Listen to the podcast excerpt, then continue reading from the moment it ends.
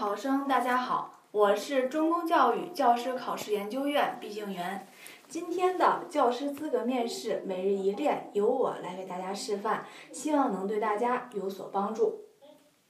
好，上课，同学们，正式上课之前，老师问大家这样一个问题：大家是否读过这样一首乐府民歌？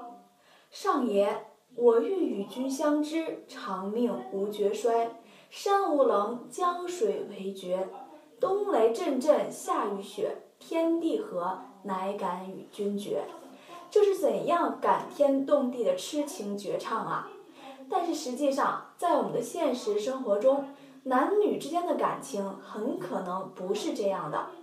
那今天我们就共同走进《诗经》当中的蒙，看看诗歌中痴情的女主人公都遭遇了什么。那上节课我们已经给大家留了预习任务，相信大家一定做得不错。那我们先请一位同学来读一下全文。那在同学读文章的过程当中，其他同学认真听，一边听一边勾画出他读错的字，或者是你认为容易读错、需要重点掌握的字词。来，开始。嗯，他读完了。那大家谁来说说他读的有没有错？哪里读错了？来，谁来纠正一下？来，你来试试看。哦，你纠正的非常准确，看来你的预习非常到位。来，我们一起来看前面的 PPT，来齐读这些字：千妻成比鬼园，羌子在笑在言。嗯，大家读的非常准确，这些字大家一定要注意读准它们的读音。那下面，请同学们认真听老师泛读这篇文章，再次巩固这些生字词。蒙之痴痴，抱布冒丝，匪来冒丝，来及我谋。那下面听了老师的泛读之后，我们一起来齐读这篇文章。嗯，大家读的非常好，字音非常准确。那下面就请大家结合注释默读文章。这次读文章的时候，大家试着进行翻译来理解文意。然后我们请一位同学来跟大家说说你是如何理解这篇诗歌的。来，谁来说说？嗯，你非常踊跃，来，你来谈谈。啊，他说这篇文章讲了一个女子从恋爱到结婚到婚变到最后被抛弃的内容。嗯，你概括的非常不错，也看出了文章分了不同的阶段，这是从行文的角度来概括总结的。那我们想一想，能不能从女主人公对男主人公的称呼变化上来看，我们来感受一下女主人公的遭遇和情感变化？我们一块儿来找一找。那在最开始，男女主人公初次相逢的时候。女主人公称呼男主人公什么呢？大家找到了没有？哦，大家异口同声说“萌”，对吧？非常准确。这是他们第一次相遇的时候，“萌”的意思非常简单，就是那个人。那我们接着往下看，男女主人公的感情发生了变化，后来他们是不是谈恋爱了？那他们在谈恋爱的时候是如何称呼的？大家找到了吗？来，你来试试看。啊，子，非常对。子是古代对男子的一种敬称，对吧？这是他们在热恋的时候的称呼。那接着，他们是不是已经步入了新婚的殿堂？那他们新婚之后，女主人公对男主人公称呼什么呢？大家找到了吗？啊，我听到大家都在说儿，对吧？那我们来比较一下，这个儿和子有什么样的区别呢？我们说子是敬称，对吧？而儿要比子随意的多，少了那些敬意，也显得更加亲密了。那大家想象一下，当时这个女子的心情应该是什么样的呢？嗯，大家说的词语都非常好，非常幸福、甜蜜、温馨，对吧？非常正确。那我们看看这种甜蜜是不是持续了很久呢？后来两个人的感情怎么样了？啊，渐渐疏远了。那渐渐疏远之后，女子是如何称呼男子的呢？对，改成了是，对吧？说明他们之间的感情真的疏远了不少。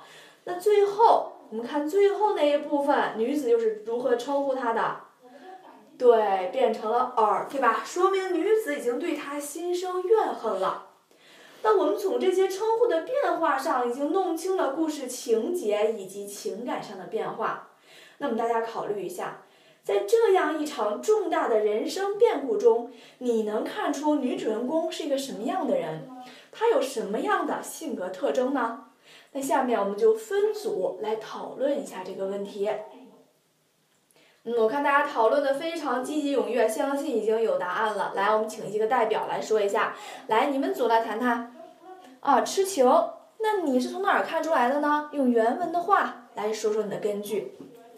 送子涉其至于顿丘，这句话什么意思呢？哦，他说送这名男子送到了淇水，送到淇水还不罢休，还要把他送到顿丘，对吧？非常好，还有别的吗？啊，他说温柔体贴，你这是怎么来的呢？羌子无怒，秋以为期，对，找的非常准确。所以你一定不要生气，我们约定秋天为期限，对吧？我们看出来了，这名女子非常的温柔体贴，又很善良痴情。那我们就一起来读读这段话，带着这样的感情来读一读。嗯，大家读的非常到位。那。继续考虑一下，还有没有别的？来，哦，你说这名女子非常善于反思，这个是怎么得出来的呢？啊，于皆女兮，无与士耽。士之耽兮，犹可脱也；女之耽兮，不可脱也。这句话就是说，感情生活是女子的全部，但却仅仅是男子生活的调剂品，对吧？非常好，大家已经思考能力非常强了。那大家接着想一想。面对这样一个三心二意、品行无德之人，女子该怎么办呢？她是应该忍气吞声、逆来顺受、委曲求全，还是该另做打算呢？哦，我看大家情绪都非常激动，观点也很一致，对吧？说这个女子应该有非常清醒的认识，应该果断的、决绝的离开他，对吧？大家说的非常对，这名女子也正是这么做的啊。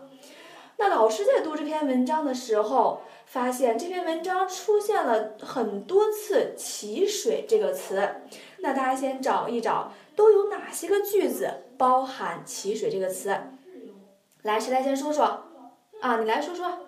啊，送子涉淇至于顿丘，非常正确。还有没有呢？嗯，淇水汤汤，兼车为常，也很对。还有没有其他还有淇水的？啊，还有一句“奇则有岸，习则有畔”。那么在整篇文章中，“奇水”出现了三次，那为什么会出现这么多次呢？大家考虑一下。嗯，你来说说。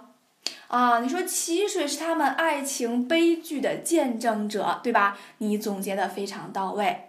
那我们分析这篇文章之后，老师还是有一个困惑，在印象当中，有很多爱情故事都会给男主人公取一个名字，比如《孔雀东南飞》中的焦仲卿，《梁山伯与祝英台》中的梁山伯。那为什么这首诗没有给男主人公取名字呢？我们把眼光放到整个时代背景上来考虑一下。来，谁来试着谈谈？啊，你举手了，来，你来试试。哦，他说这个女子所遇到的命运，并不是她一个人的命运，大家同意不同意？啊，同意，一定不是他一个人的遭遇，应该是一群人、一批人，甚至是几代人，对吧？那这样的男子也不是个别存在的，而是有普遍的象征意义的。嗯，那最后我们来一起齐读这篇文章，读出女主人公的朴实、纯真、善良，读出幸福的婚姻，以及最后的痛心疾首。嗯，大家读的感情非常充沛，看来真正理解了文艺。那最后老师布置一个作业，你认为女主人公在断然分手之后会获得人生幸福吗？写写你的感想，写三百字左右的文章。嗯，好，下课。非常感谢各位考生能够认真聆听我的语音示范。更多教师资格每日一练，请大家关注中公教师网最新动态。希望各位同学早日成师。各位考生，大家好，我是中公教育教师考试研究院毕静元。今天的教师资格面试每日一练由我来为大家示范，希望能对大家有所帮助。嗯，各位考官您好，谢谢您刚才的提问。对于我刚才的试讲，我仍然觉得自己有一些可取之处。由于参加这一次面试，我看的比较重要，所以试讲以前还是比较紧张的。但是我能够坚持讲完本堂课，我认为这是向教师队伍迈出了很大一步。在这次试讲中，我的教学过程还是比较完整的。导入、新授、总结、作业等基本完成，有一定的互动环节，而且设计了提问和讨论。但是同时，我也知道自己存在很大问题。由于时间关系，不管是备课时间还是试讲时间，都让我在新授过程中不能充分完成教学目标。其次是小组讨论过程中，我并没有对学生进行一系列的指导。最后就是自己缺乏一些教学技巧，比如如何何做到更好的过渡、衔接更加自然的。所以在今后的时间里，我需要更多的学习，特别是熟练把握教学过程，能够突出重难点，并且需要多看一些相关书籍，提高自己的语言表达能力。同时，也要多观摩其他有经验老师的上课视频来进行学习。非常感谢各位考生能够认真聆听我的语音示范。更多教师资格每日一练，请大家关注中公教师网最新动态。